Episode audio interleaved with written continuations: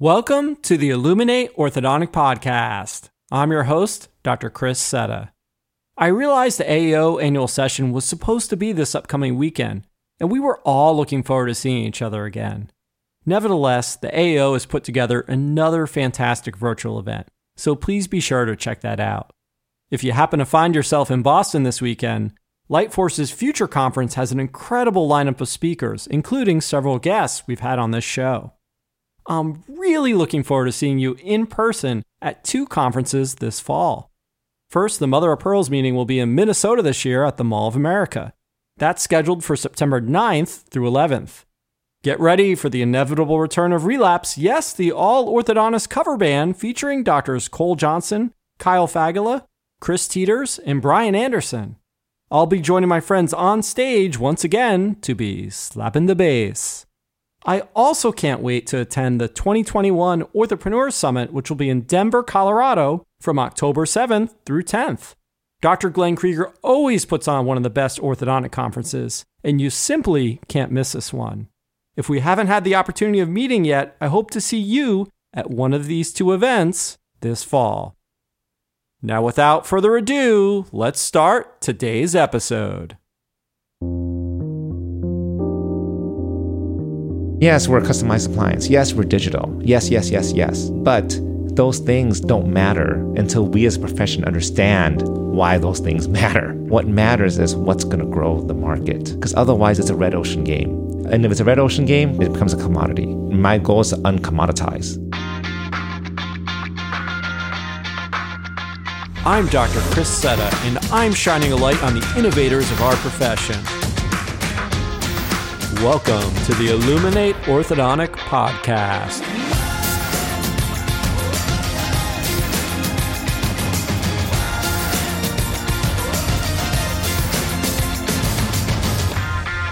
On today's show, my guest is Dr. John Pham.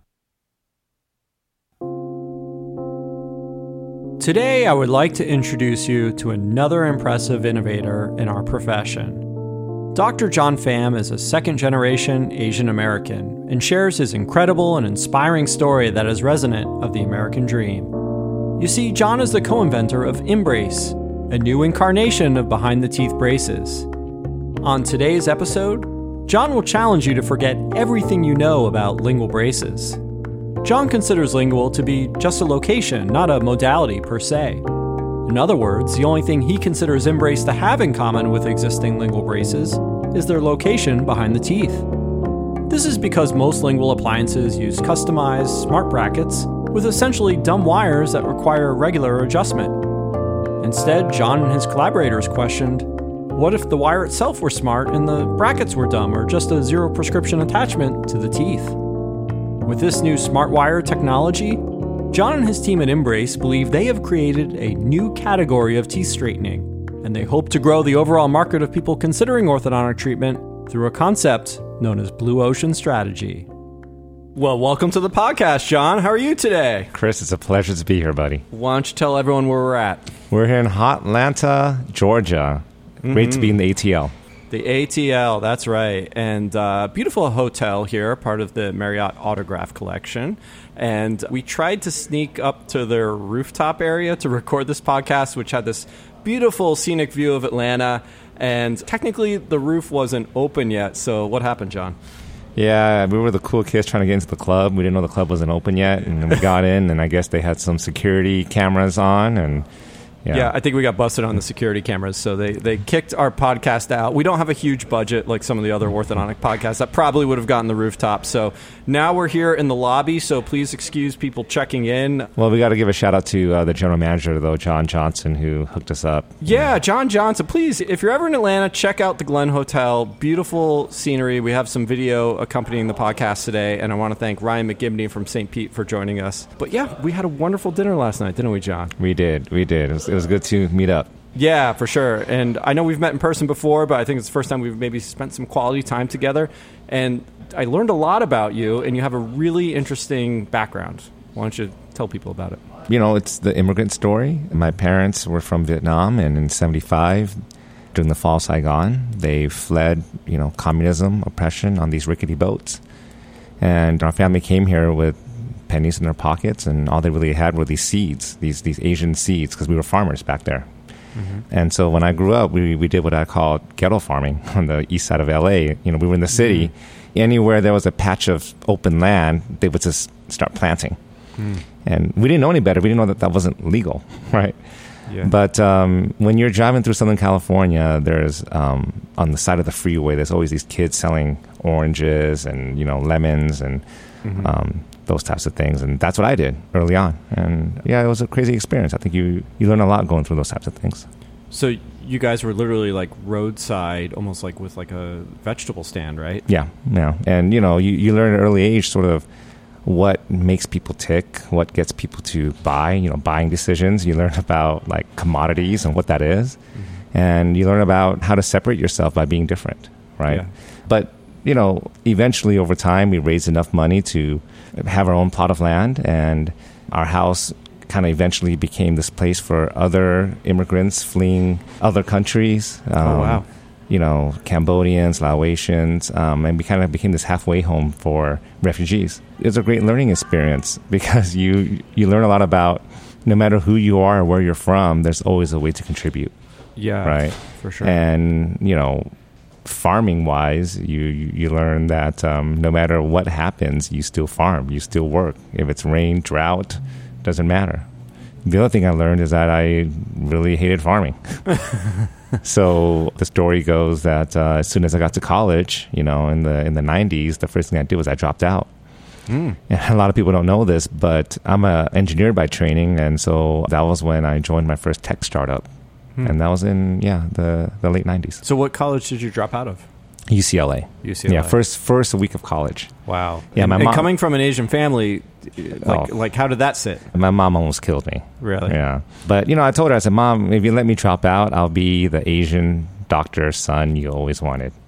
And, Yeah. And she she went for that. Yeah, eventually she bought my pitch, and you know, eventually she got what she wanted. But Chris, we were talking yesterday during dinner. You, Yeah. you know, you want to hear a little bit about my tech story. So we had this idea at the time that the internet was something that was new and was booming, mm-hmm. and if maybe we found a way to create an online platform for vendors to offer their products, we thought we had this thesis that maybe consumers would go on, find what they want, click a button, and then it would show up at their houses. And I think we call it online shopping now. Yeah. But, uh, yeah. I mean, sounds like Amazon, right? yeah. But, you this know- was way before. This was 1999. yeah, yeah. right? th- This was 98, 99. I think Amazon was trying to do it too. But they were selling books. Yeah, uh, but we learned a lot, you know, during that time. I mean, number one, you learned that the power of ideas, the power of venture capital, how fast things can grow. Mm-hmm. Um, the company did make Entrepreneur Magazine's list of 100 hottest growing companies. Wow. And, you know, I was 19 years old, driving around in Ferraris, Lamborghinis. What? You know, yeah. I mean, that that's a crazy lifestyle. Yeah. And 19 and Booking 737s for three, 400 of my friends to fly to the, That's you know, insane. uh, West Coast to party. But the most important thing, though, that happened was the tech bust. Yeah, the bubble burst. Yeah, because you learn that the things that you own don't own you. The things, Mm. whatever you define as success, or the world tells you is success, is not success. Hmm. And so humble pie is one of the best things in the world, right? And so after that, I went back to school, finished my degree in engineering, worked at Boeing Corporation. That was an amazing experience too, you know. So with venture Yeah. capital, you find out, okay, what can ideas and what can, you know, capital to fund those ideas, like what can it do? Yeah. At Boeing, you learned about, well, what can the power of people do? I mean, they have 300,000 engineers, Hmm. right? And with 300,000 engineers thinking big, thinking different, you can put the man on the moon. You know, you can build rockets and satellites to transform how we communicate, you know, how we see the world. It was an amazing ride in itself. So, you were an aerospace engineer. Yes, I worked on some top secret military things. The time frame's been long enough now. I'll tell you, I worked on the uh, Air Force One. Um, yeah, designing some things for Air Force One. The point I'm making though is that you know venture capital is great. Startups are great because you you see what the power of ideas and capital that's willing to invest into those ideas can do, right? But with aerospace engineering, you find out what the power of people and vision and possibilities can do. I mean, you know, Boeing was doing things like putting man on the moon, you know, satellites, right, lasers. Engineers just thinking about how we can do things differently, Hmm. right? So that was a great ride. But as I said, you know, my mom one day came up to me and said, "You remember what you promised me when you Oh, dropped it all- out?" it all comes back. And Mama never forgets. So I dropped out of engineering, applied to a couple of dental schools, Mm-hmm. and fortunately, UCLA admitted me. And I went back to UCLA again a couple years later to do dentistry. Mm-hmm. Um, and dentistry always kind of intrigued me. Really? Yeah. And I always kind of knew like there was a lot of innovation yet to be had. Hmm. So applied to dental school, and luckily I got into UCLA, and s- somehow I became an orthodontist. And along the way, you know, once you do startups, once you do innovation, it never really leaves you. And so, what was the School of Engineering like? I mean, was it similar to dental school? Yeah, you know, um, it's interesting, right? Because I'd say no, it's com- it's actually completely different. When I first got to dental school, I was actually a little bit shocked. I didn't take my first multiple choice test since the SAT until I got to dental school, right? Wow. And, and everything was just about is the answer A, B, C, or D. In engineering, I mean, most of my tests were just a blank piece of paper, hmm. right? The professor would write a question on the board, and your job was just to derive the answer. Hmm. And I remember there was this one final, I will never forget it. The professor wrote on the board that uh, you have an electron hanging from a weightless string. Hmm. And beneath the electron is a magnet that oscillates on and off at a certain rate. Please derive the equation that explains how the pendulum movement of the electron will behave. The answer of those questions were what we would call Maxwell's equations, hmm. which is the equations that define electromagnetism and how electricity and magnets interact. That's why all of our iPhones charge through magnets, right? Like Qi charging? Yes, yes, exactly. And so what he was doing is he was helping us derive the answers to these equations as opposed to sometimes how we're taught in dentistry is this is the answer just memorize it. Yeah, more like spoon fed yeah. answers, you know? And i will tell you i scored like a 8% on that test. The curve was 10%. Mm-hmm. so i got like a c c minus. The Hmm. a was like 15 18% Wow. and I think that is life, though. If you can go into life or business knowing 20%, percent that's an A, Mm-hmm. Yeah. right? Because the world is unknown. And I think when I graduated from dental school and orthodontic school, and we were just so used to A, B, C, D, or E, and then you open your practice and you're like, well, where's the rule book here? Where are the multiple choice questions here? And there Yeah. is no multiple choice options. Yeah. You got to define it. And I think for the innovators out there, I think it's okay if you don't know all the answers. If you have an inkling, you have a 20% idea, but you're so passionate about it, pursue it. Mm-hmm.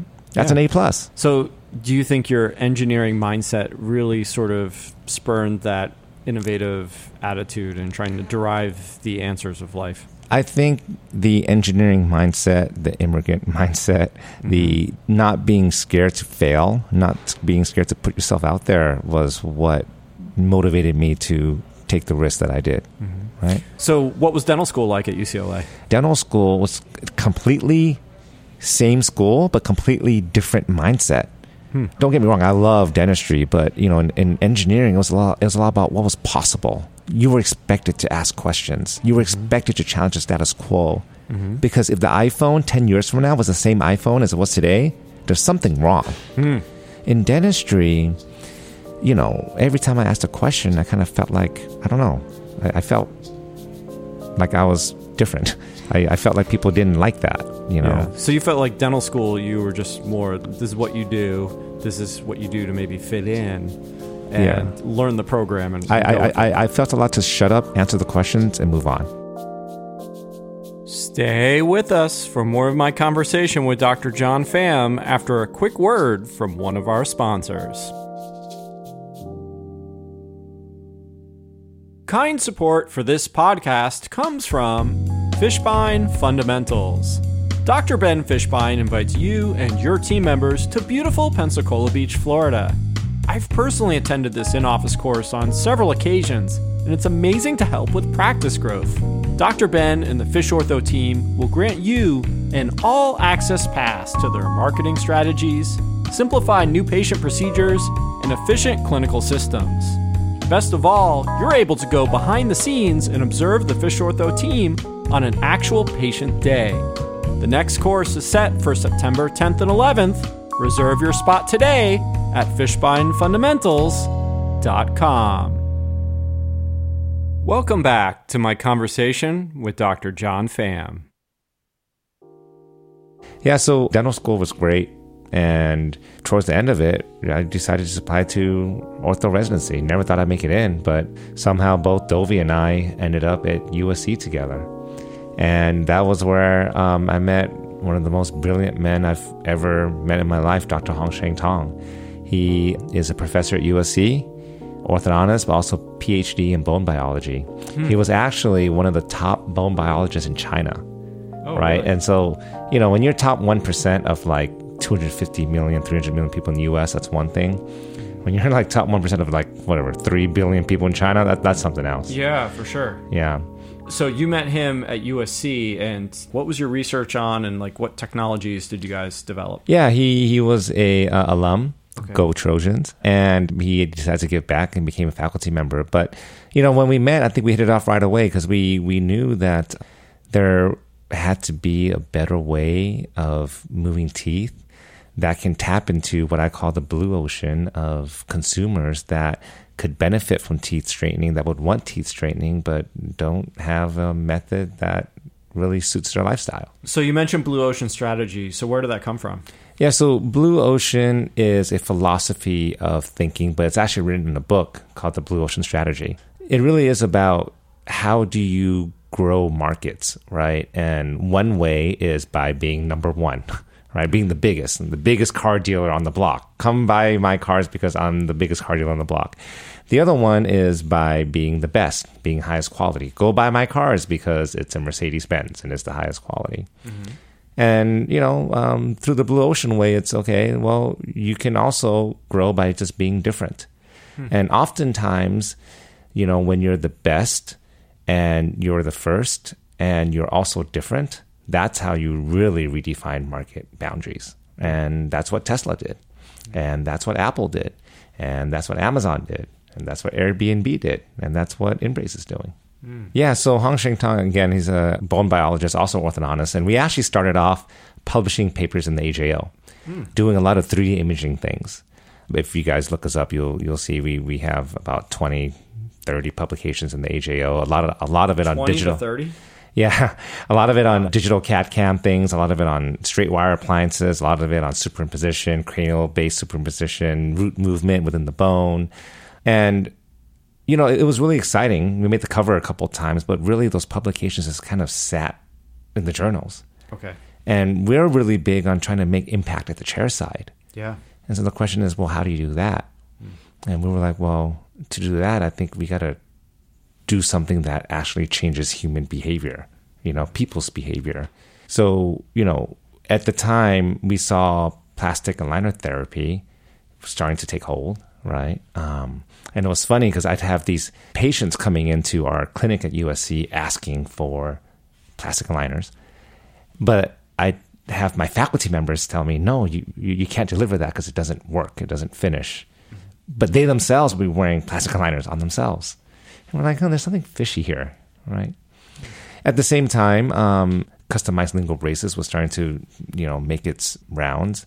And I remember I, I, went to one of my faculty members and asked him, I said, hey, you know, could you teach us how to use this certain brand of customized lingual braces because you're the world expert in this? And he looked at me, he said, you know what?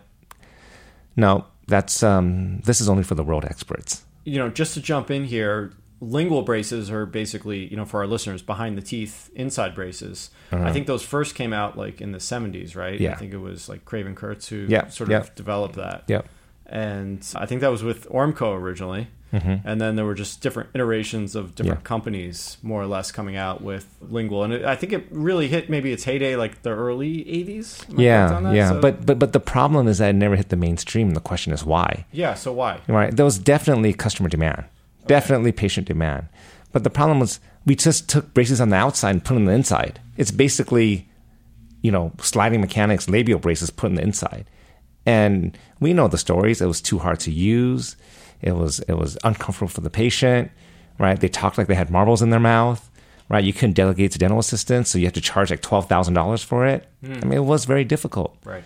So what we tried to do is we're like, well, if this is only for the road experts and this is the best technology we have out there, that's like having a Ferrari that no one can drive. Yeah. All right. Can we make a Model 3 that anybody can drive? So what was the big like technological breakthrough?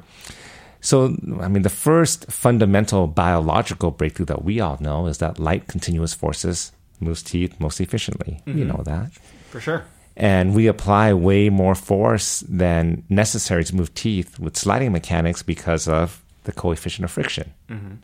So, is there a way to move teeth without having to f- overcome friction? Hmm. And so that's where we came up with this notion of programmed non sliding mechanics. Interesting. So that was sort of the, you know, going back to your engineering background and sort of that blank piece of paper and deriving the answer was how do we overcome friction? Yes, that was the fundamental problem, mm-hmm. right? Of not how do we overcome friction is the question was why is it that we move teeth the way we do? Okay. And why is it we're applying so much force? And why is it that behind the teeth braces has not been more mainstream when we know consumers want it? And so the answer was okay, well, um, program non sliding mechanics. And there's two parts of that. So the first part is non sliding. If you're not sliding, then you can apply just enough force to move teeth, which makes it more comfortable and uh, less painful. But the other part is programmed, right? Where you can customize tip, torque, rotation, tooth, you know, space closure, all that into the wire. So with PNM, program non-sliding mechanics, we've been able to open up a whole new world because now you can delegate it to dental assistants. Mm-hmm. You have fewer appointments, but more important than that is when you combine all these things together, we can now make behind the teeth treatment affordable for the masses mm-hmm. and open up a whole new category. So let's back up a little bit. Here you are at USC. You met Dr. Hong Sheng Tong. I believe you had other collaborators, right? Yeah, Andre Weissheimer, uh, brilliant orthodontist. Uh, Robert Lee, engineer and orthodontist. I mean, this this concept, this company, this category was founded by orthodontists, and it really is one of those by orthos for orthos. And our mission really is to double the people getting orthodontic treatment. So this was really developed at the time you guys were thinking of starting a company and just sort of starting a revolution in terms of lingual braces and improving on what was already there. No, actually, at that time, we were just thinking about number one, how can we develop technology that can help orthodontists differentiate against plastic aligners and hmm. you know commoditized labial braces and you know something that can only be done by orthodontists in the brick and mortar, right? You know, I want to make it clear here at this point, okay? I love conventional braces. I love the way they look. There's a place for it. Plastic aligners, there's a place for that too. But I also think there's a place for something different. Um, do you wear glasses, Chris? I do. Yeah. Yeah. You know? Okay. Some people wear glasses, and that's the most conventional, most obvious way to know you're getting eye correction. Some people wear contact lenses, and you can get contact lenses through the mail. Like you can get STC through the mail, and it requires compliance for you to see. But some people also want LASIK. Mm-hmm. That's the most invisible aesthetic option of all that doesn't require any compliance from your side and needs to be done by a specialist. Mm-hmm. And I think that's the wide open space for us orthodontists, hmm. right? And I do got to talk about this here as the opportunity because I think in going back to abundance mindset and scarcity mindset, right? Yeah. In dental school, we're kind of trained that there's only 100 spots for dental school, so we got to compete for those spots. Mm-hmm. And then in residency, Very much scarcity mindset. Yes. Right? Fear based. fear based. Am I going to get in? Yeah, yeah, exactly. And then in residency, there's only six spots, so we got to compete for those. And then it carries over when you graduate and you start opening up these practices. And as well, there's only a couple hundred starts per per month here on my block. So any other orthodontist that's, that comes in is, is is going to, you know, be my competition. Mm-hmm. But our research has shown that three out of every four people in the United States need some kind of tooth correction It's a large percentage. a large percentage of people. If you take into account household incomes over 75,000, that's about 185 million people in the US alone that can pay for orthodontic treatment, afford it. They are buying things like Botox, LASIK, cool sculpting, you know, all these aesthetic mm-hmm. health related things, but they're not spending money on ortho, right? There's Yeah. only 5 million starts in ortho each year. Hmm. So, really, when we talk about blue ocean strategy, you talk about abundance mentality. It's like, why are they spending money on all these things that make them feel better, make, make them look better, but not spending money on ortho? Mm-hmm. And that's what we sought to do with InBrace. Wow. So at some point, you guys developed these really cool technologies, and did you immediately know you're going to start a company, or were you planning on practicing at that point? We were doing our research from 2011 all the way to 2014, publishing papers, all those things. The idea to actually start branding it started at USC. Okay. And I do want to give a plug to USC and CHLA, Children's Hospital Los Angeles, because early on we were treating kids with cleft lip and palate using InBrace. You think about these kids with cleft lip and palate, they, they have to come in every single month for years and years on end from miles and sure, you know, yeah, I- hours and hours away. I treat cleft and craniofacial patients too. So really, at the at the time, we were like, well, is there a way to increase these inter-appointment intervals? Is there a way to do it um, in a way that's programmed so that they don't have to do all these you know activations? And is there a way to do it so they they don't have to look worse before they look better? And guess what? It's not just kids with cleft lip and palate that needs this or that would want this. Adults want this too. Young professionals want this too, right? The point I'm making is that the first several years was really about proving out the clinical outcomes, proving out the tech. We try to raise funds for it from the dental school, but you know, it's one of those things where I think when it's too close, they don't get it. You know, so we were actually denied. It, it's, it's actually wow. kind of funny. Our first checks came from the School of Engineering. Oh, really? Yeah, we had to compete in these business competitions against 3D printing. Uh, Amir, Amir Mansouri from SprintRay, we competed against him. You know, uh, my dear friend. Uh, we competed against cancer therapeutics, and time and time again, we kept winning these business competitions. And I have these photos of our team holding ten thousand dollar checks, thirty thousand dollar checks, hundred thousand dollar checks, five million dollar checks. Wow. And it just kept scaling and scaling and scaling, right? And now we've raised over eighty million dollars to date, mm-hmm. right? To to fund this behind the teeth type of treatment. And it's kind of funny because I think every clinician thought we were crazy. Like, why would you want to slang lingual braces? Mm. But the world doesn't know this exists. The mm. problem isn't lingual braces. Lingual is a location. Mm-hmm. It's not a modality. And I think that's where we went wrong. Would you say, if I could just jump in here for a second, John, that lingual sort of died down for a period of time, right? Mm-hmm. One of my favorite books, which, if you guys follow me, you might have heard the story, is One Simple Idea by Stephen Key. But he talks about the idea of a sleeping dinosaur, of basically like an older concept that maybe is sort of like, you know, reinvented or respun in a new way. And in some ways, I feel like maybe lingual braces was a sleeping dinosaur that you guys sort of improved upon, right? Yeah. I think any innovator out there would know that real innovations, we sit on the shoulders of giants and things have been tried before. And we have to really ask, why was it never adopted mainstream? Airbnb was not the first. VRBO came before that. The iPad was not the first. There was a Newton or something before that, right? So, yeah. Cat- the Zune uh, music player. the, before the, the Zune, yeah, iPod, the, before iPod, there was a Zune. So, but but really, we have to really kind of say what is the problem and why isn't it being more adopted mainstream? And so, you know, InBrace is quote unquote not just better lingual, just like the Tesla is not just quote unquote a better Prius, mm-hmm. right?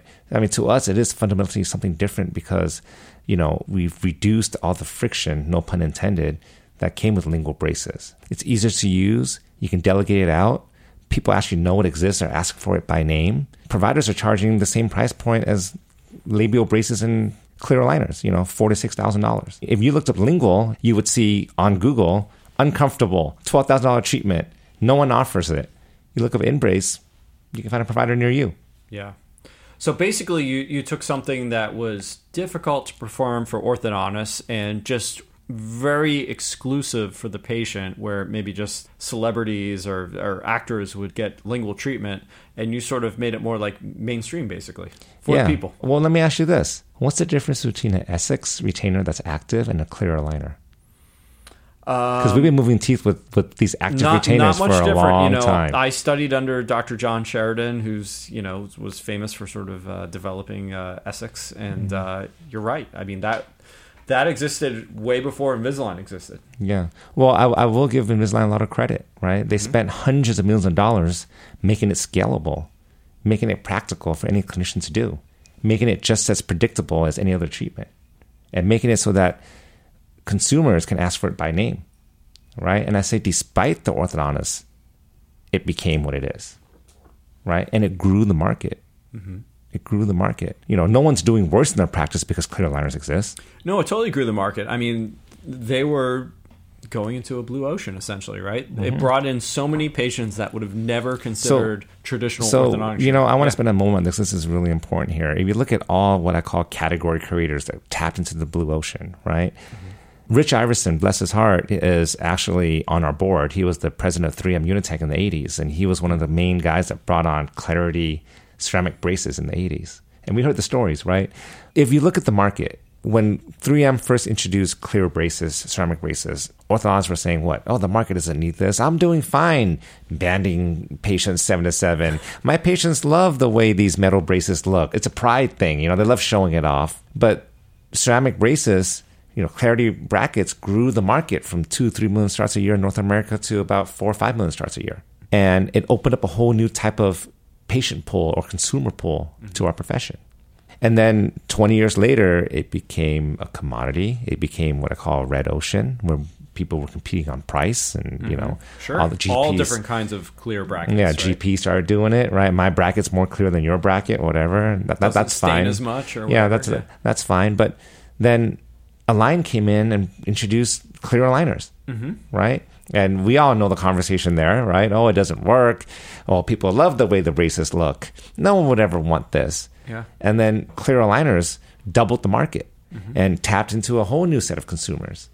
And today you see clear aligners now are exactly where clear braces were 20 years ago. Mm. Right? Yeah, it's interesting because, you know, supposedly Align's main patent came up, and I think that was oh, I want to say maybe what 2017 at this point. I got to fact check that. But you know, before that, it was really just Invisalign and maybe ClearCorrect, where mm-hmm. I think we're the only players. Yeah. And, and, now I think most of the major companies have a product offering. Well, Dan Ellis, who was the head of sales for Invisalign from 05 to 13, is actually one of our advisors. Hmm. And so we know that story very well. The question I really have people now is this What's going to double the market right now for the, your practice and for our profession mm-hmm. to bring us from 10 million people in orthodontic treatment in North America to 20. Is it a clearer, clear aligner? Is it a straighter straight wire? An attachment less clear aligner? Who, I, who knows, right? I, I, mean, to me, no. It's something fundamentally different. Mm-hmm. Because again, there's 180 something million people out there that are spending money on aesthetics, spending money on Botox, but not spending money on InBrace. And, you know, we, we, we've been doing this for several years now. We've spent, you know, you know, 70 something million dollars on R&D and marketing research and all those things. But these people want teeth straightening. We just don't have something that is available for them. And, and that's what, to me, InBrace is. When we come back, in just a moment, we learn more about the technology behind InBrace and how the company evolved as a result of the COVID pandemic. Stay with us. You're listening to the Illuminate Orthodontic Podcast. Support also comes from Orthodent Laboratory. Orthodontics isn't about guessing, it's about accuracy. So, why are you still guessing subgingival tooth structure by using traditional bands? ODL is now offering direct metal 3D printed appliances. ODL's laser sintered bands achieve a precise fit off your intraoral scan and eliminate the need for a separator appointment. 3D printed appliances provide a better experience for your patients while saving you valuable chair time. To learn more, contact info at odlortho.com. Mention the Illuminate podcast and get your first laser banded appliance for free.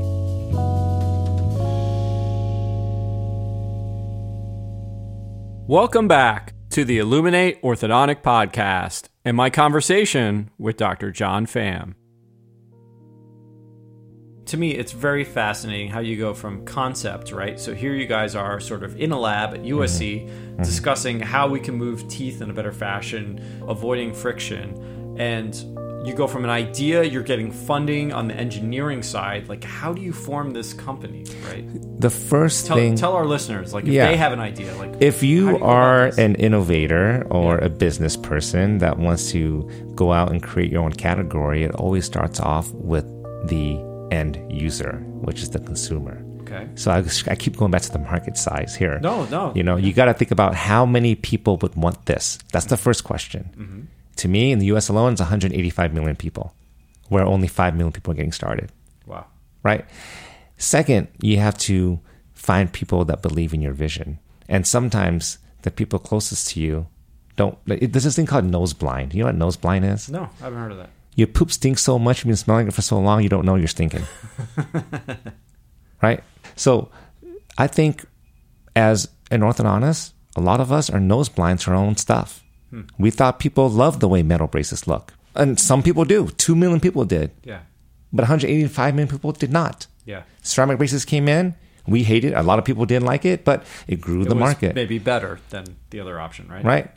And then plastic aligners, are, you know, again, you know, we, we were smelling our own stuff. We thought it smelled great. You know, we thought plastic liners were, were not the answer, but look, it grew the market. So going back to talking to those innovators out there, sometimes we got to look outside to find the answers for the inside. And so, you know, um, the School of Dentistry thought we were crazy. We had to go, to, go to School of Engineering. And the School of Engineering was able to support this idea because they got it. They were like, you know what, John, what you're doing doesn't save lives, but it definitely changes lives. And I went through, you know, conventional braces. I went through plastic aligners. And what you have is something I would want. Make it happen. Yeah. So tell me what's different about InBrace in terms of like the technology, because I know you guys developed this smart wire technology, right? Yeah. So uh, the smart wire technology is actually a, that is the category that we talk about, right? Okay. There's labial braces, there's plastic aligners, and then there's the smart wire. And this is something that people are now consumers are recognizing as a different thing. Okay. It, it- it's a category of its own. And what the smart wire ha- enables is what I call automated treatment, right? You put it behind the teeth and it is able to tip, torque, rotate, close space, open space, all from day one, right? All programmed as a smart wire. Imagine 20, 30 aligners, all all kind of condensed into one smart wire, and it's it's made out of um, uh, shape memory, nickel titanium, you know, alloy, and um, it's programmed with uh, you know all these loops. As we know, loop mechanics is uh, very effective Yeah. Um, to deliver all the forces and all the teeth. I mean, all the teeth movement that's necessary from day one. Gotcha. So this is probably something that you guys came up with robotically bent wire. I imagine it's not like magical pixies that, that Yeah. bank this smart wire. Yeah, so- I know you can't give away too much Yeah, in no, terms I of mean, the you know, proprietary nature, but I can talk about that because I know people are interested. It's digitally programmed on the computer using algorithms. I mean, we've done tens of thousands of smart wires now, right? Mm-hmm. Digitally programmed to program just the right amount of force into the teeth that's needed to move them. We call it gentle force, right? Um, without sliding, so you're, you're not using a lot less force. But because of the nature of programmed non-sliding mechanics, it's moving the teeth like a Tesla drives on autopilot, right? Reducing drastically the amount of interventions needed. Also, what are the pain points of lingual braces? Inner bracket distance is short, so it's really hard to engage teeth. They're very, you know, bulky, big, all those things. We put all the intelligence into the wire instead of into the bracket, which means much smaller brackets, Hmm, interesting. right? And is the slot the same? Is it like a horizontal insertion? It's a vertical insertion, Okay. right, which makes access much easier. But it's funny, right? I, I do have to talk about this here. You asked me to keep it real. I'll keep it real. There was a executive from a very large company. I'm not going to name what it is. Came to InBrace to see what we were doing, mm-hmm. and I I explained all the technology and all those things. And they looked, and the first question was, "Well, what's the slot size? 018 or 022?" and I said, "What? Really?" You were like, who cares? I was like, Yeah. why, do, why does it matter? Yeah. You're asking me a commodity question. Right. You're asking me what I have this orange, you have that orange. Why should I buy your oranges over my oranges? I'm like, man, I'm selling vegetables here. It's just different, Yeah. right? That's like going to Elon Musk and asking him, hey, what size are your rims? And Elon's like, yo, man, my car drives itself. What are you talking about? Right? Yeah. And, and that is category creation. That is blue ocean. Mm. Right? That's why I'm saying there's a place for oranges for kids selling that on the on, you know on the side of the road. There's a place for lemons and there's a place for vegetables. And that's what I did. Hmm. And no one right now is selling vegetables, and people want vegetables.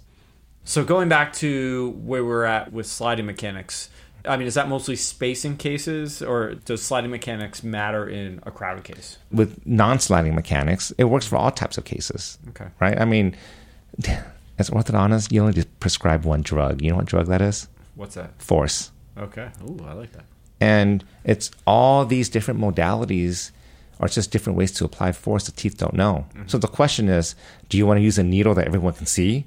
Do you want to use a needle that's clear? Or do you want to use a needle that's invisible? Right. Do you want to use a needle that's going to require compliance or one that does not require compliance? These are all the different questions that we're just trying to answer.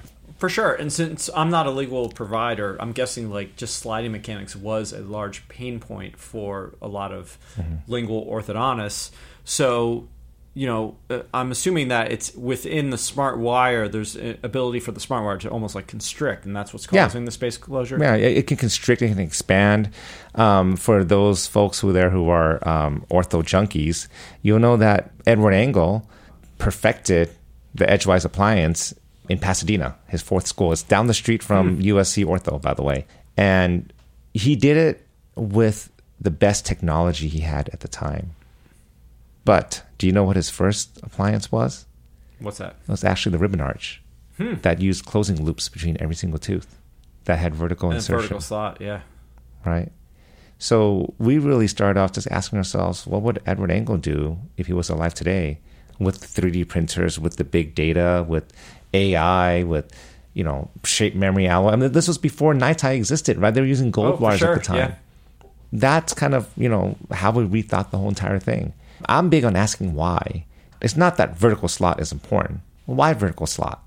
Because it makes insertion easier when you're trying to access from a certain, you know, area of the tooth, mm-hmm. right? Or you know, closing loops. Why is that important? Well, because now you don't have to deal with friction, and it also allows you to floss, right? Which is so. which is yeah, obviously a uh, great benefit. And yes, we're a customized appliance. Yes, we're digital. Yes, yes, yes, yes.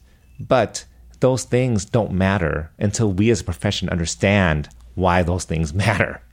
No, I understand right? where you're going with that. Ultimately, yeah. what matters is what's going to grow the market. Because mm. otherwise, it's a red ocean game. And if it's a red ocean game, Chris, then it's just a price point game. It's about faster, better, cheaper. Cheaper. Mm-hmm. Right? And it becomes a commodity. Yeah. And, and my goal is to uncommoditize. So, when did you guys launch the product? So, we actually started with what I call founder doctors, right? People who were really progressive, willing to break the status quo in 2017. Uh, prior to that, we were doing trials at Children's Hospital Los Angeles, where kids with cleft lip and palate, and at USC. And uh, you know, from 2017 to 2019, you know, had some really good traction. You know, really good clinical results. And um, as of this year is when we're really doing our full launch. And I think COVID really kind of opened up our eyes to the need for something like this, mm-hmm. right? Because during COVID, you saw uh, patients not wanting to come into the office as frequently. Mm-hmm. But at the same time, patients wanting to have something that's very aesthetic because they're seeing themselves on Zoom every single day, right? Mm-hmm. And with aligners, you can still see it. And obviously, with you know labial braces, you know it, you, you can obviously see that. But most importantly, with COVID, a lot of these people don't want to be reaching into their mouths all the time taking out this plastic day in day out. So we really saw a place for something like InBrace. So just to push back a little bit, I remember 2019 AAO. You launched the product. You guys were out there, right? Yeah. Um, at that time we had launched, but we were, not, if you were there at AAO, we were not actually signing up that many, that many providers yet. Okay. Uh, because we wanted to make sure that we were signing up providers in the right locations we could give them the proper support. So, John, you guys were on a roll 2019 AAO. I, I was there at the booth. Mm. I mean, you guys were like the rock stars. That was the place to be was the InBrace booth. And then COVID hit. And so what happened to the company? Yeah. So, 2019 we were preparing for our big launch. Mm-hmm. And, you know, I would say not that much later COVID hit. And again, I think at that time the whole world kind of paused and said, you know, oh, what's the sure. future look like? And one of my mentors at the time told me something I always remember. He said, You know what? COVID is not going to stop anything. In fact, COVID's going to accelerate everything. And if you're the type of person that can see the future and know how the world's going to move, that's your time to move and make mm-hmm. the changes. And if you're one of those people that maybe more scarce scarcity mindset and don't want change and you know then you're just going to just completely to slow down and maybe even shut down. Mm-hmm. And we see with our own profession the orthodontists who were willing to adopt new technologies, change their own workflows, change their own business models are coming out stronger than ever. Oh, yeah, for sure. Right? And other practices to shut down. Mm-hmm. So for us, yeah, we had to take a little bit of a step back, but we were able to revisit our roots, rediscover why we're doing what we're doing, you know, redefine why we're not lingual, right? We even rebranded the company and remember what it meant to call ourselves InBrace. It's about embracing change, embracing ideas, and moving forward to the future. So it's been great. We're coming out of it stronger than ever. Yeah. I think you shared with me last night that you're on this incredible trajectory. Maybe like you were at uh, 500 or or more, maybe approaching a thousand employees. Mm-hmm. But you had to make some really tough decisions to mm-hmm. cut back at the company, right? Yeah, we we did, and I think every business person listening had to do the same. Mm-hmm. But um, again, I, I think the way actually I remember March 27th, 2020, I called a meeting with everybody. And I said, I'm starting a new company. And that company is going to be based on embracing change. That company is going to be based on complete transparency. That company is going to be based on not taking any bullshit from anybody, not letting the world tell us who we are, hmm. but we tell us, we tell the world who we are and that company is called InBrace. Hmm. Who wants to join? And, and, and from there, we we started the company. Wow. So let's fast forward. The world is sort of getting back to normal in its own very unique way, whatever normal really is. There is no normal. 2021, exactly. There is right? no normal. We're in the normal is just, I'll tell you this normal is just what someone else, Normal is just a construct that somebody else told you you should be. Mm-hmm. There is no normal. Yeah. So anyway, here we are in, in this nice mental construct of uh, May 2021 in Atlanta, Georgia. And what do we have to look forward to as far as InBrace? InBrace is going to double the market for orthodontists who see the future who want to tap into the 185 million people that are not walking to your practice right now, but are walking into med spas, are walking into Botox centers, are spending money on everything else on their face, but not spending money on teeth straightening. And we have multiple ways of getting there, not just through amazing technology, but amazing, you know, marketing strategies. I shared with you all the marketing data that we had yesterday. very impressive, yeah. Right? I mean, we know down to the block level of every single geography in the United States what people are spending on aesthetically, lifestyle wise, and you know, with the people who believe in this vision and want to tap into this blue ocean, we're going to commit to them 100%. Every new provider that joins with us has a dedicated business growth consultant, technology integration specialist, and orthodontist. Hmm. And I'm using different words than what you're normally used to hearing because we're not doing what other companies are doing. Usually it's a sales rep, right? Usually it's a sales rep. A customer service rep. Yeah. Or a trainer. Yeah. Uh, and, yeah. But my job isn't to sell you anything, hmm. right? My job is to help you get competent with this new category of treatment so that the consumers in your area who are asking for it can get it if you want to treat them. I'm not asking you to switch your aligner patients to InBrace. I'm not asking you to switch your labial patients to InBrace. I mean, that's what other companies do. We're not cannibalizing. It's not a market stealing technology. It's a market growing technology. And so, yeah, I mean, we're going to market in a totally different way with a totally different technology with a totally different vibe. So, say I'm a doctor that I want to join this blue ocean. Where do I start with this? Well, there's multiple ways to do it. You can do it on your own if you want. Pick up the book Blue Ocean Strategy, find out. And I encourage you, innovation is not just technology. I think people get that a little bit twisted sometimes. Innovation can be business model innovation. That's what SDC was. It was a business model. Uh, Align was more of a product innovation. You know, InBrace is a little bit of both. But if you want to do it your own way, I would recommend you, you know, pick up those books. Um, you want to do the InBrace way, you know, go on inbrace.com, click on find a provider, and we're happy to talk you through this. And we, we keep it real. You know what? InBrace isn't for every provider, and that's okay, right? If I try to do something for every provider, I end up with nothing. InBrace is for those providers that want to you know grow their practice not by cannibalizing but by tapping into a new group of consumers InBrace is for people that want to prepare for 2021 and beyond you know it's funny i had the other day i had an orthodontist come up to me and say hey john I really want to do InBrace. Should I should I buy an intraoral scanner? And I said, Hey man, you should buy an intraoral scanner because it's 2021.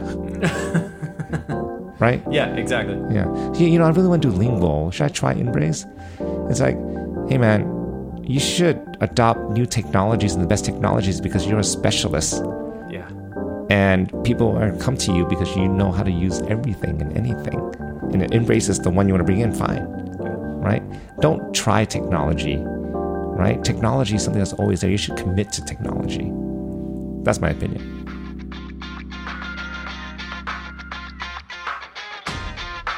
Thanks so much for listening to the Illuminate Orthodontic podcast. If you like the show, please take a second to click subscribe. Also, I'd really appreciate if you could share this show with your friends. Until next time, this is Chris Cetta, signing off.